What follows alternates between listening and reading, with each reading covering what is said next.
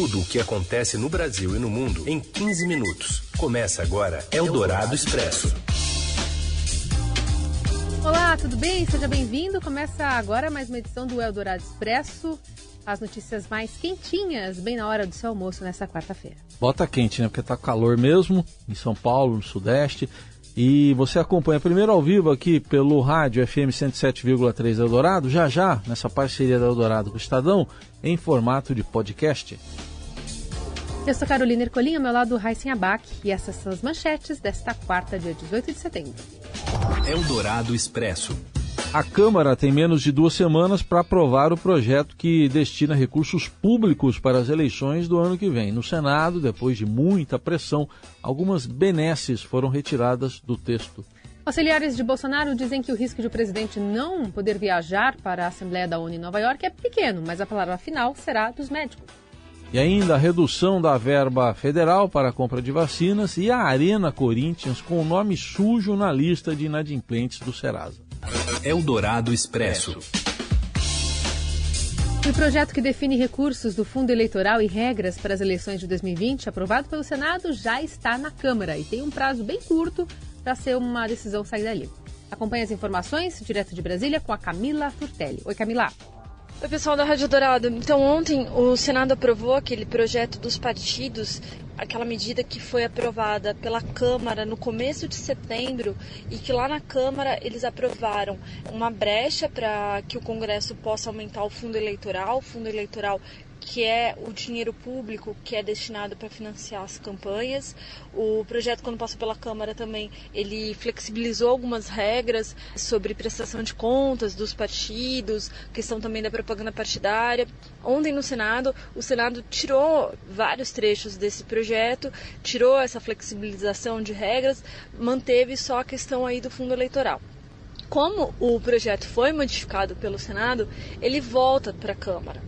Deve ser votado hoje pelo plenário da Câmara e a intenção da maioria dos líderes com os quais a gente conversou ontem é que a Câmara retome o entendimento que foi fechado aqui. Ou seja, que de alguma forma eles retomem a flexibilização das regras para as contas, para a questão de propaganda. E a expectativa é que o projeto vá ao plenário ainda hoje. Acho que no final da tarde, no começo da noite, a gente vai acompanhar. É isso. Um abraço. Eldorado Expresso. A partir de agora, o agressor em casos de violência doméstica terá de ressarcir o SUS, Sistema Único de Saúde, pelos serviços de saúde prestados às vítimas. A lei sancionada ontem pelo presidente Jair Bolsonaro entra em vigor em 45 dias. A proposta determina que o agressor não poderá pagar a conta de saúde com recursos da vítima, somente o que for dele. Mas como é que deve ser feita essa distinção de patrimônio? Será que a medida é eficaz na redução da violência? O Estadão propõe um, esse debate hoje. Se acompanha aí nas plataformas do Estadão, no portal estadão.com.br. Eldorado Expresso.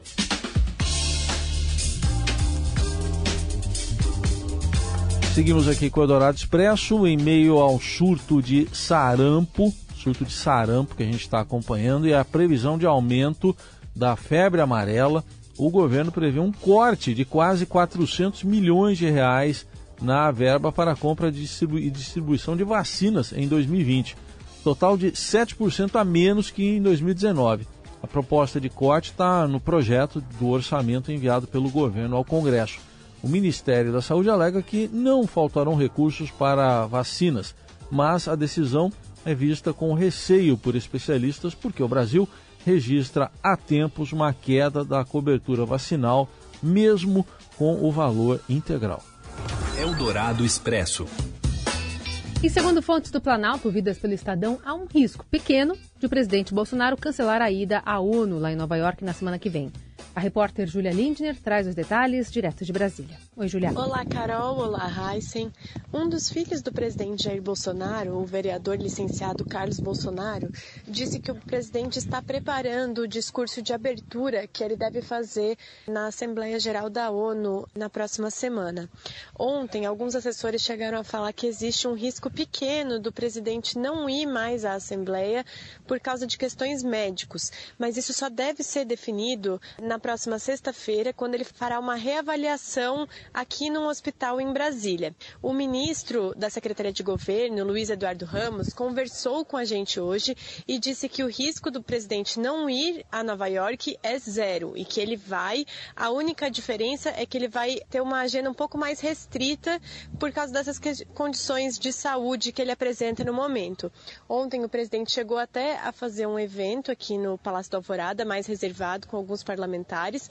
Alguns deles chegaram a dizer que ele demonstrou um pouco de indisposição e que os assessores estavam muito preocupados com ele, mas que ele inclusive chegou a fazer algumas brincadeiras e deve é, descansar nos próximos dias. Então ele segue aqui no Palácio do Alvorada com a agenda mais voltada para os ministros mais próximos e a gente segue com novidades por aqui. Eldorado Expresso. Com a apuração ainda indefinida, a imprensa de Israel aponta o um empate entre os dois principais candidatos nas eleições legislativas do país. O Likud, do primeiro-ministro Benjamin Netanyahu, está conquistando, pelas últimas ah, projeções, 31 cadeiras. E o azul e branco, do opositor Benny Gantz, deve eleger 32 parlamentares. O certo é que nenhum dos dois partidos terá sozinho a maioria de 61 deputados das 120 vagas do parlamento para poder governar o país. O ex-ministro da Defesa de Israel, Avigdor Lieberman, pode ser o nome-chave nas próximas semanas, pois o partido dele, o Israel Nossa Casa, deve ficar com nove cadeiras, enquanto outras doze eh, ficarão com partidos árabes. Em Israel, o presidente recebe os deputados e estes indicam um chefe de governo. Os partidos árabes já afirmaram que não aceitam o nome de Netanyahu, mas não deixaram claro se apoiarão Gantz situação indefinida. Eldorado Expresso. E um levantamento feito pelo Estadão mostrou que o governo de Jair Bolsonaro emitiu entre janeiro e agosto 1.686 passaportes diplomáticos. O número é maior que os dos três anos anteriores no mesmo período.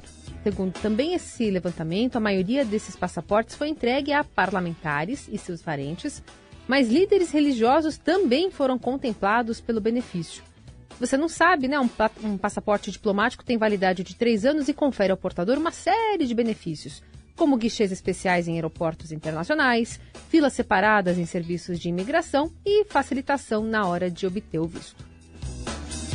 Assuntos do Rio de Janeiro agora. Um tiroteio no complexo do Alemão fecha escolas e deixa um homem morto. Enquanto isso, o senador Flávio Bolsonaro prega desfiliação do PSL de quem continuar no governo de Wilson Witzel.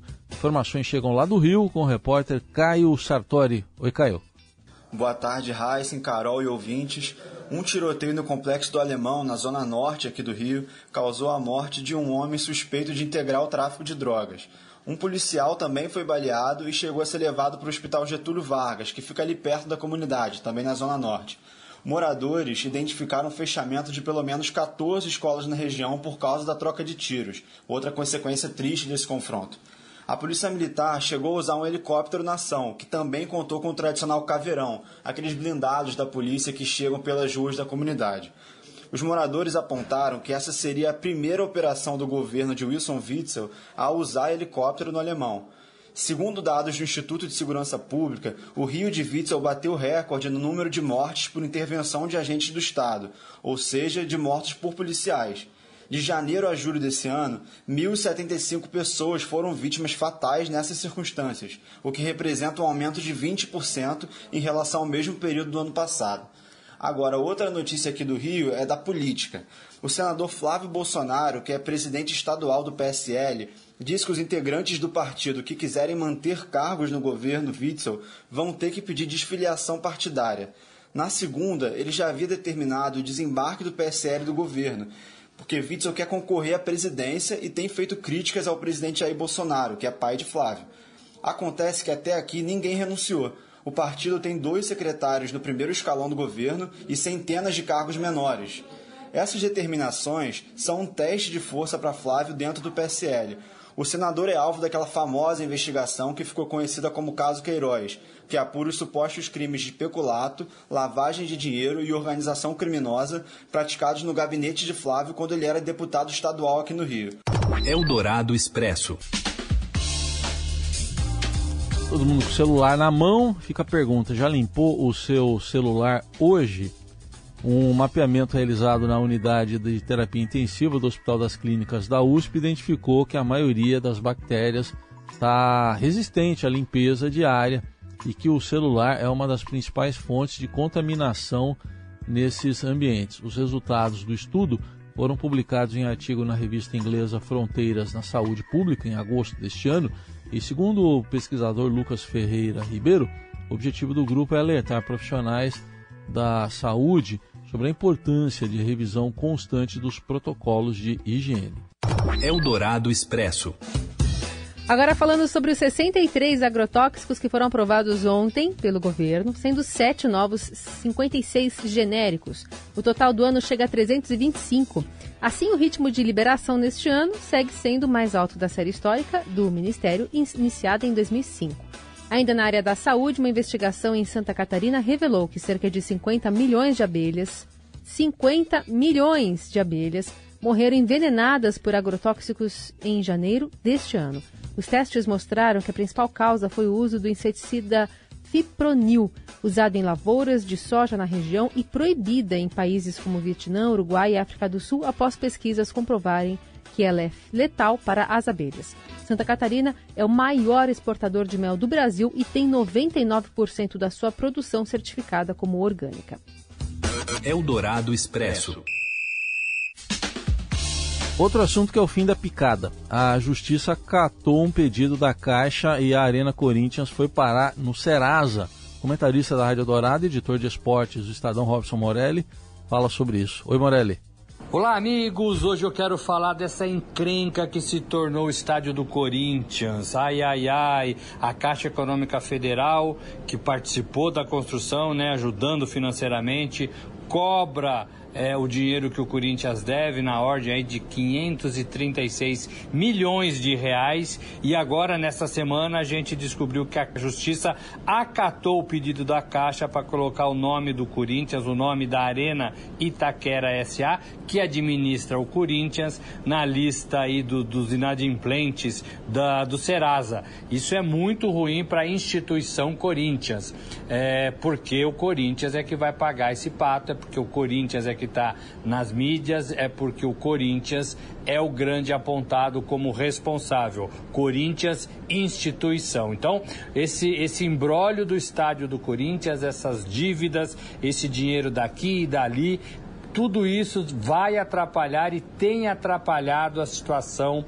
do Corinthians nesse momento. O Corinthians não tem dinheiro para pagar, a Caixa pediu tudo de uma vez só, 500 milhões de reais. Impossível o Corinthians pagar tudo isso. O Corinthians já não vem pagando as prestações, 6 milhões, desde março. Então, inadimplente o Corinthians com essa dívida assumida com a Caixa. E pior, o seu nome vai para uma instituição e isso impossibilita o clube de até conseguir novos empréstimos no mercado, claro, porque quem é que vai confiar num time que está devendo? Esse foi, aliás, um problema grande na escolha do name rights.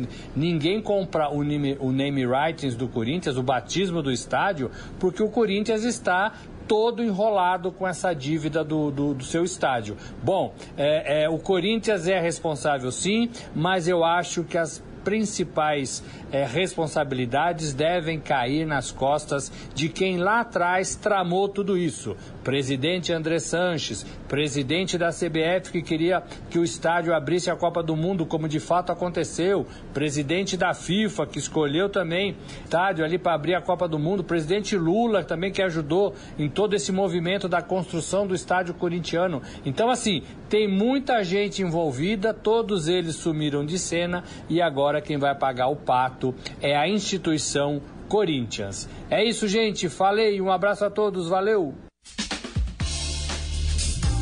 Bom, e ficamos por aqui com o Eldorado Expresso. Lembrando que você comenta as notícias mais importantes de hoje com a hashtag Eldorado Expresso nas redes sociais. Dá para conversar conosco, mandar a sua sugestão. O Corinthians vai pagar o pato, né? Essa é a sua dúvida. O pato é do São Paulo. Bom saber. Bom dia para todo mundo aí. Boa quarta. Você ouviu Eldorado Expresso tudo o que acontece no Brasil e no mundo em 15 minutos.